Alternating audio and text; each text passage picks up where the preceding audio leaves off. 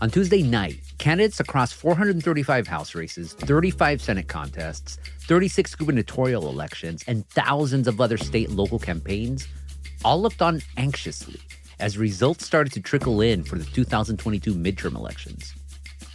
But days later, some are still waiting for those official results, while others are looking around in surprise and wondering, how did we get here?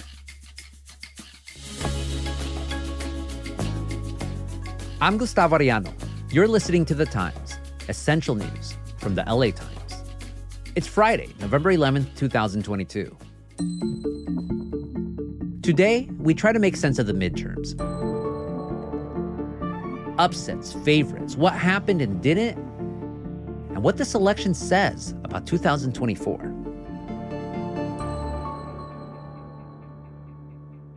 Joining me to talk about Tuesday's election results are my LA Times colleagues and 2022 midterm maestras. Julia Wick covered the Los Angeles mayoral election, and Seema Mehta covers national politics. Julia, Seema, welcome to Times. Thanks for having me on. Thanks for having both of us on. What an election week. So, Seema, the big story from election night was that Democrats didn't do as poorly as was expected. All we heard through the midterms was talk about a red wave that was just going to take over not just the Capitol, but all across the United States, but didn't quite play out like that. Republicans are expected to control the House, but by a smaller margin than they thought. And the US Senate is still up for grabs. So, what happened? I mean, the Democrats definitely had a much better night than people were expecting. And Republicans at one point, you know, were talking about taking over the House by like, you know, maybe even like 60 seats. And I mean, that's clearly not happening. It's going to be a much smaller margin. And we don't know all the details, but some of the things that, you know, we're talking about are, first of all, um, the Supreme Court overturning Roe v. Wade was obviously a huge thing. And Democrats were hopeful that that would motivate young voters, voters of color, women, you know, potentially Republican women. So that's one of the things we're really going to dig into once we know more about voter turnout, who ended up voting. Then also in some cases it was candidate selection. I mean, there were some candidates who, for example, in Pennsylvania, you know, John Fetterman versus Dr. Oz. Dr. Oz, he just didn't um, sort of fit the the voters in the Pennsylvania. Fetterman, you know, I mean, he had a stroke during the campaign. You know, obviously that was a major issue, but he did connect with voters in a way that obviously Dr. Oz didn't. So in some cases, it was candidate selection. In some cases, you know, President Trump weighed in on some of these races, and the president is flirting with a, another presidential run. And I think that put it back in voters' minds. I mean, this is the first election in years where either he wasn't in office or he wasn't at the top of the ticket. And so there was a question about how much he would influence things. But I think, you know, how much he got involved in the campaigns in recent days, that also refocused some Democratic voters. So you mentioned all these stumbles that the Republicans had, but then why were Republicans predicted to do so well in these midterms? So the party in power in the White House usually, almost always, loses seats in the House in the first midterm during its tenure. There's very few exceptions. The one I can think of most recently was after 9/11. And then also, I mean, you know, while the abortion issue, the Supreme Court ruling was obviously a major development this year, there's also, you know, gas prices have been really high groceries have cost a lot. I mean, inflation has really impacted voters in a way that when I was out talking to voters, you know, in all different parts of the state, it was something you heard constantly from Democrats and Republicans. You know, people tend to blame the party in power. So that was something that Democrats were worried about in terms of Biden. And you could see that in his approval ratings, which, I mean, I think they're basically right now about, they've clicked up a little, but still like 40, 41. I mean, they're pr- still pretty low. Those three factors were really the key reasons that people thought Republicans would do better than they did or they appear to have done so far what were some of the early indicators on election night that it wasn't going to turn into that big red wave so many people were expecting? At one point, there was some speculation that the Republicans might win so many House seats on the East Coast that you know they might be able to call control of the House that early. And then that clearly didn't happen. And then we saw some of the governor's races. You know, in New York, people were wondering if Kathy Hochul would be successful or if the Republican would win. And, and New York's a pretty blue state statewide. I mean, obviously it varies across you know whether you're talking about New York City or upstate. The fact that Democrats were worried about that seat was another indicator that people thought Republicans to have a good night. Democratic governors ended, ended up, you know, doing pretty well. And then you know, we I talked a little bit about Fetterman earlier, but you know that race was called relatively early. I mean, you know, we're not still waiting around on that like we are some of the other races. And so when those candidates started to do well, then it sort of started to become clear that Republicans were not going to sort of rule the board or run the table. But you know, we're still waiting on the results in a number of races, so we don't know the full picture yet. And Julia, looking at the local level, like one of the big contests in Los Angeles was for the mayor's race between Rick Caruso and Karen Bass. It got a lot of attention nationally, actually. Remind us of who they are and why were so many people tuning in. Absolutely. So, this race was really interesting for a number of reasons. One, LA is an inherently interesting place. You know, as California goes, so goes the nation. it's seen as a bellwether. But we also had two candidates who were really symbolically different. Karen Bass is a Black woman, a longtime politician, um, served in the state assembly, has been in Congress. Her background is in community activism, is really seen as a coalition builder. And Rick Caruso, who is a white real estate developer, billionaire, who really was running on kind of a Change LA platform, Clean Up LA, and he has served on a number of city commissions. He was president of the police commission. So he has a pretty deep background at LA City Hall, but really was running as an outsider. And he, the other kind of biggest thing to note is that he's a former Republican. And so LA is a deep blue city. And on one side, we had a lifelong Democrat elected official. And on the other side, we had a former Republican businessman. And so these are kind of really stark contrasts. And not only that, Caruso spent what over a hundred million dollars of his own money to be a factor in the race. Exactly. And the spending in this race has been historic on a number of fronts, not just, you know, that the numbers are so kind of bonkers and so beyond what Bass could spend by such a magnitude. But also, in terms of his field campaign, he's put upwards of $13 million into his field campaign. No one in a local LA race has done anything like that.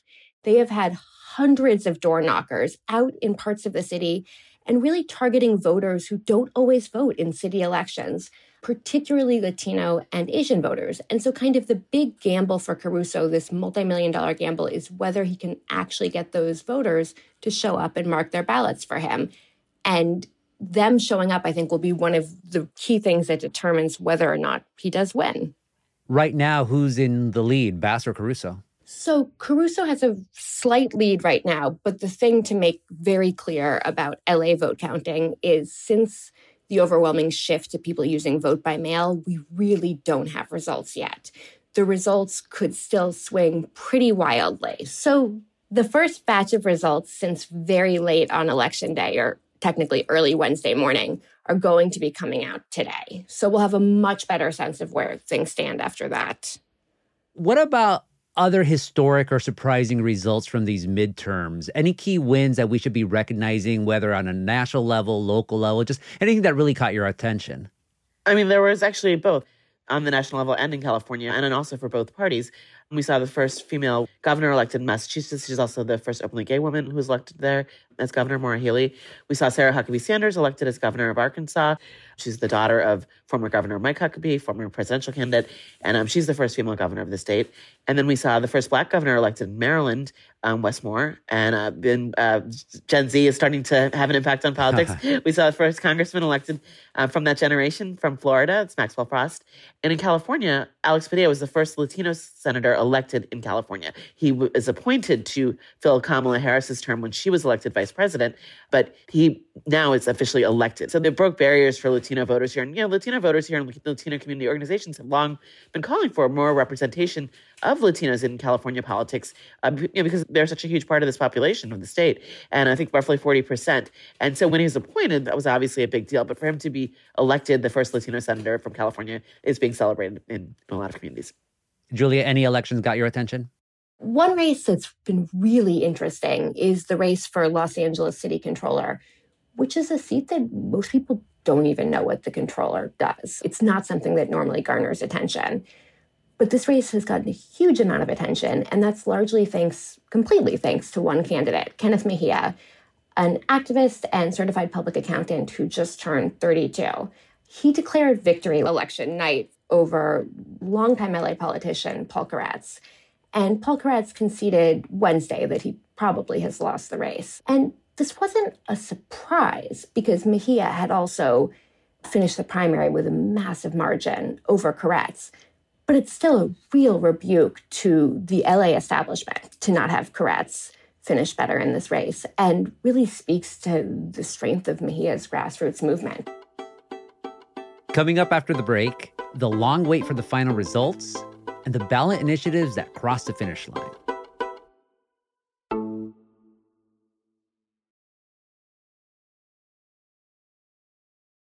So, Seema, not all the races from Tuesday's midterm elections have been called, and we're probably still in this for a few long days, maybe even weeks. So, what other key contests should we continue to pay attention to? I mean, the ones that I've been most focused on are California congressional contests because we had redistricting last year. Every state does it after the census. Every 10 years, all the congressional maps are redrawn. And, you know, there's a lot of jockeying for both parties to sort of try to you know, have the maps drawn in their favor from various communities to try to, you know, stay together or to, you know, communities of interest, that kind of thing. So these are the first elections since we have these new districts. And you know, in California, once the maps came out, Democrats are pretty optimistic about flipping some Republican seats. Mike Garcia in North LA County, David Valadao in the Central Valley, Michelle Steel in Orange County. As the year progressed, it looked like they got increasingly nervous about their ability to take those seats. And then they started getting nervous about protecting their own incumbents. Katie Porter in Orange County, who's an enormous fundraiser. Mike Levin in, in a district that straddles Orange County and San Diego County.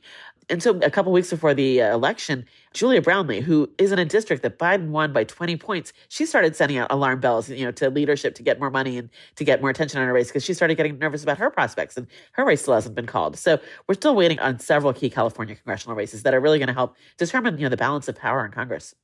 Yeah, in Orange County, you mentioned Michelle Steel and also Young Kim. They were two of the first Korean American women elected to Congress, and they're both Republicans, and their opponents were also Asian. So there was a lot of attention nationally paid about the power of the Asian American vote. And right now, it seems both Young Kim and Michelle Steel, they're going to come out ahead. Right. Michelle Steel's race was with uh, Jay Chen, who's a former naval officer, intelligence officer. And that race got really, really nasty and it, it, got national attention. I mean, she basically was calling him a communist sympathizer. He was saying that's insane because, you know, his grandmother fled communist China to Taiwan and, you know, he served in the military. He had like, you know, top secret clearance. So that, that race just got really dirty. The other race in Los Angeles that got national attention was for the sheriff of LA County. And right now, challenger Robert Luna has a big lead over the incumbent, Alex Villanueva. We've done episodes about this race is important recently, but we still don't know what's going to be the result on that for a while either. It used to not be like that, Seema. All this waiting around. So, why do election results now take so long? Well, um, it's a number of reasons, and it also depends on uh, which state you're talking about. But in California, for example, since the pandemic, every voter here gets a mail ballot. So you know we are overwhelmingly voting by mail as opposed to going to your polling station on election day. Those mail ballots have a week to get to the county elections officials' offices. So you know, in a tight race, in where you don't know what the universe is of the ballots that are out there, it could take a long time to count. In some places, you know, you can't start counting those mail ballots until after election day. You know, in other places you can start counting them a little bit earlier or start verifying them at least a little bit earlier. And then also, we've also really changed the way we vote. Back in the day, Republicans used to be far more likely to vote early, while Democrats were much more likely to vote on election day. That got turned upside down during President Trump's administration because you know he created this real deep skepticism of uh, mail ballots, and so now Democrats are more likely to use mail ballots, while Republicans are more likely to vote on election day. Julia, you've also written about why election results take so long. Yeah, I would add two things. Even if we never had full election results on election night, pre pandemic, with much more reliance on in person voting, I think we had a much clearer picture. And since the shift to overwhelming vote by mail use, at least in California, is still relatively new, I feel like it's going to just take a few cycles for people to psychologically get used mm. to the mm. kind of new normal around election night versus election season. And the other thing is the reason vote by mail ballots take so much longer to process, which isn't the actual voting page is the same tabulation time for in person or vote by mail. But every vote by mail ballot has to be signed by the voter. And election officials then have to verify each of those signatures and make sure, you know, that all is good with that ballot. And the important thing to know is that it's not a bug in the system that it's taking so long. It's actually sort of a feature of the democratic process working. Um, but I do think you know that the media in part is responsible for creating this environment where people expect results Tuesday night, and when we see fluctuations, for example, one person is up Tuesday and then Wednesday another person is up, and you know the vote count fluctuates. You know that has led to some skepticism that you know I think some people have taken advantage of to you know undermine you know elections. I do think we both journalists, government officials, you really need to emphasize why it takes so long to count ballots, why the numbers change. It's not like, you know, somebody secretly discovered a bag of 400 ballots like behind like the trash can or anything. This is happening for a reason because of the processes we have in place. Yeah, we still don't know the final turnout until all the ballots are counted, which who knows how long that's going to last. But there were a few major issues that dominated the headlines and the ballot box as well. Seema, you mentioned some of them already abortion, but also inflation, the economy, crime. And we've talked on this podcast recently about how Democrats put so much weight this year behind the outrage over abortion, while the Republicans really pushed on the economy. How well did those strategies work for both of the parties? There were some early indications that young people really were turning out more than they usually do in midterms. I mean, I think I saw in Michigan, you know, students waiting in line for two hours to vote. Yeah. I think Orange County is another great example of this, where once we know, you know, how some of these congressional races turned out, to see, you know, did women turn out in greater numbers, or did women, you know, possibly cross over to vote for some Democratic candidates because of this issue? So I think there are early indicators that, you know, the Democrats focusing on abortion did ultimately help them, but we, I, I think it's too soon to tell. And Julia, here in California, reproductive rights were actually on the ballot. Yes, they were. Uh, Proposition 1, which overwhelmingly passed, uh, enshrines abortion rights in the California state constitution. And I think it really speaks to how fundamental abortion rights are viewed in California and that it's somewhat of a crossover issue, or at least bleeds across party lines somewhat in California. And beyond abortion, Seema, ballot initiatives in other states pretty much fell into two other camps voting and drugs. How did those issues play out nationally? We saw different results in different states, obviously. For marijuana, Missouri voted in favor, Maryland voted in favor, Arkansas opposed. In Colorado, there was uh, magic mushrooms on the ballot. Wow. Voting issues were on the ballot in a couple states across the country. Connecticut voted to uh, to expand early voting. Michigan expanded voting access um, including early voting also. Uh, but in Arizona, we saw voters crack down and, and vote for stricter ID laws. So we saw different results in different parts of the country, depending on the political tilt of the states. And speaking of tilt, Julia, one of the big issues in Los Angeles was whether the progressive left might make uh, further inroads into the LA City Council. And you mentioned Kenneth Mejia earlier for city controller. What other races on the city council or even in the board of supervisors had that left versus liberal tilt? Great question. Definitely Council District 13, where Mitch O'Farrell, a two-term incumbent, and that's a district that includes, you know, Hollywood, parts of Hingham Park, etc., was facing off against Hugo Soto Martinez, who was a longtime hotel worker organizer, DSA backed candidate, pretty closely aligned with uh, Councilmember Nithya Raman, who unseated an incumbent in 2020. And so that race very much kind of bridged that divide. And Soto Martinez is currently slightly up over O'Farrell, but again, take every election result right now with a grain of salt. and then in CD11, which is Councilmember Mike Bonin's district, who was not running for re-election, and that's a coastal district that includes Venice, the Palisades, etc.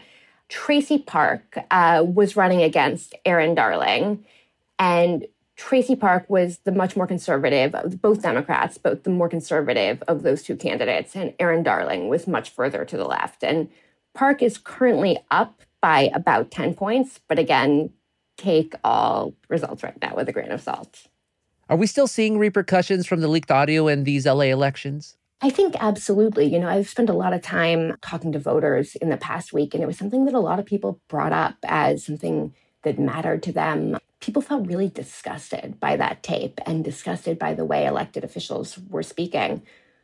I don't think we'll have a real sense of how it actually affected the elections until we have more results. But, you know, one thing that a lot of people have been talking about is whether the fallout surrounding the leak might help push a progressive shift on the city council, particularly given people's frustration with the establishment and that progressive momentum was definitely already happening in the city prior to the leak. But uh, it could be a factor that helps push it forward. After the break, fraud, security, and former President Trump.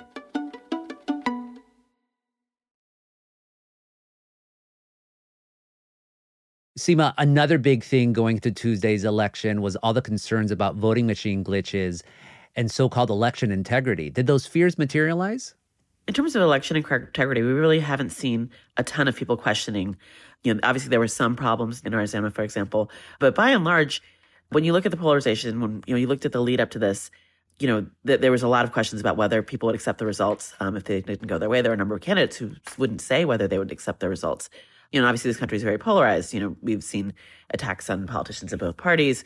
And so, but so far, it looks like for the large part, uh, people are so accepting the results, including some election deniers, um, such as uh, Tudor Dixon in Michigan, who lost to Gretchen Whitmer. But I don't know, like long term, I don't know what that means in terms of the polarization in this country. We, have seen attacks on politicians of both parties. Um, we've also seen a number of uh, attacks that were stopped or that didn't make it all the way. Um, you know, we know people on January 6th were looking for politicians, uh, for elected leaders from both parties. Um, we obviously know what happened to Paul Pelosi, which is horrible. We know what happened to Steve Scalise, which is horrible.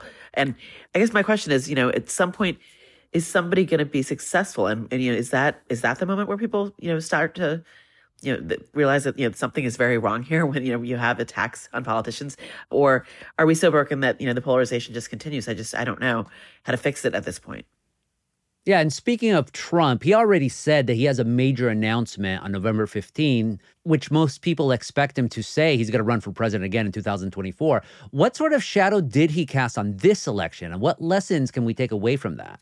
He, I think he's going to cast a shadow on every election that you know, so long as he's you know involved in the political process in this country because of you know what, what's happened the last several years. He was out and about, you know, rallying up his base. I mean, he was in Ohio, I think Monday night, and you know, J.D. Vance won the Senate race there, so he had some successes. But then you know, he also did had some failures. You know, Dr. Oz in Pennsylvania and in Georgia, the Senate race is heading to a runoff. So he, uh, I mean, he clearly still appeals to a part of the base, but then also he made a sort of snarky comment about Florida Governor DeSantis Monday night, and that actually kind of irritated some conservatives who are Trump fans, but who did not like to see him doing that because DeSantis is also considering a run for president, and uh, the two of them would it would be quite the race if they run against each other. I found that interesting that some Republicans, conservative commentators uh, voters were, were kind of turned off by that because that was what President Trump was known for. I mean, you know, 2016 when he had little Marco and you know all his nicknames for people, Lion Ted, and, and so seeing Republicans' reaction to the former president criticizing the Florida governor struck me as you know maybe a moment that we look back upon because it's it's different than what we've seen previously. Yeah, we'll see what happens in 2024. Finally, for the two of you, these midterms basically started with political violence, the January 6th insurrection, and ended with political violence in the form of the attack on House Speaker Nancy Pelosi's husband two weeks ago. And President Biden came out after both of them to talk about the risks that democracy is underneath right now. So I'm curious for both of you, you've been covering these elections for months now. What do you think about the state of democracy, or what are people telling you as you interviewed them? Some of the things we just talked about about how you know there, there largely have not so far been people questioning the integrity of the election, that kind of thing. Like that's good, but this is one small moment when you look at the polarization of this country. When you look at you know polls about you know what do people believe about institutions and you know whether the 2020 election was rightly called, it shows how divided this country is and how you know there are two groups of people with very very different views, and so long term, I worry because you know I mean, we've seen attacks on on politicians in both parties and oftentimes law enforcement stop these attacks. But you know what happens when one of these is even more successful? I mean, obviously, what happened to Paul Pelosi is horrible, but I wonder what happens if somebody is actually successful one of these days. And I just don't know how how to fix the polarization that's led us to this point where we're even talking about this. Julie, on the other hand, your polarization that you cover mostly is Democrat versus Democrat in terms of liberal versus progressives. What are you feeling from the folks that you're talking to about what they think about American democracy? You know, it's interesting. My perspective as a local reporter is so different from Seema's as a national reporter. I mean, obviously, I think people are still really worried about those broader national trends because they're scary and really worried about the growth of political violence.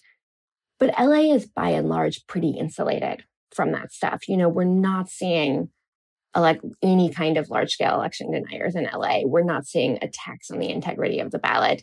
These are things that, if they're happening at all, they're happening in a really fringe, fringe way here. And as Los Angeles goes, hopefully, so might the rest of the United States. Amen. Julia Seema, thank you so much for this conversation. Thanks for having us on. Thank you for having us.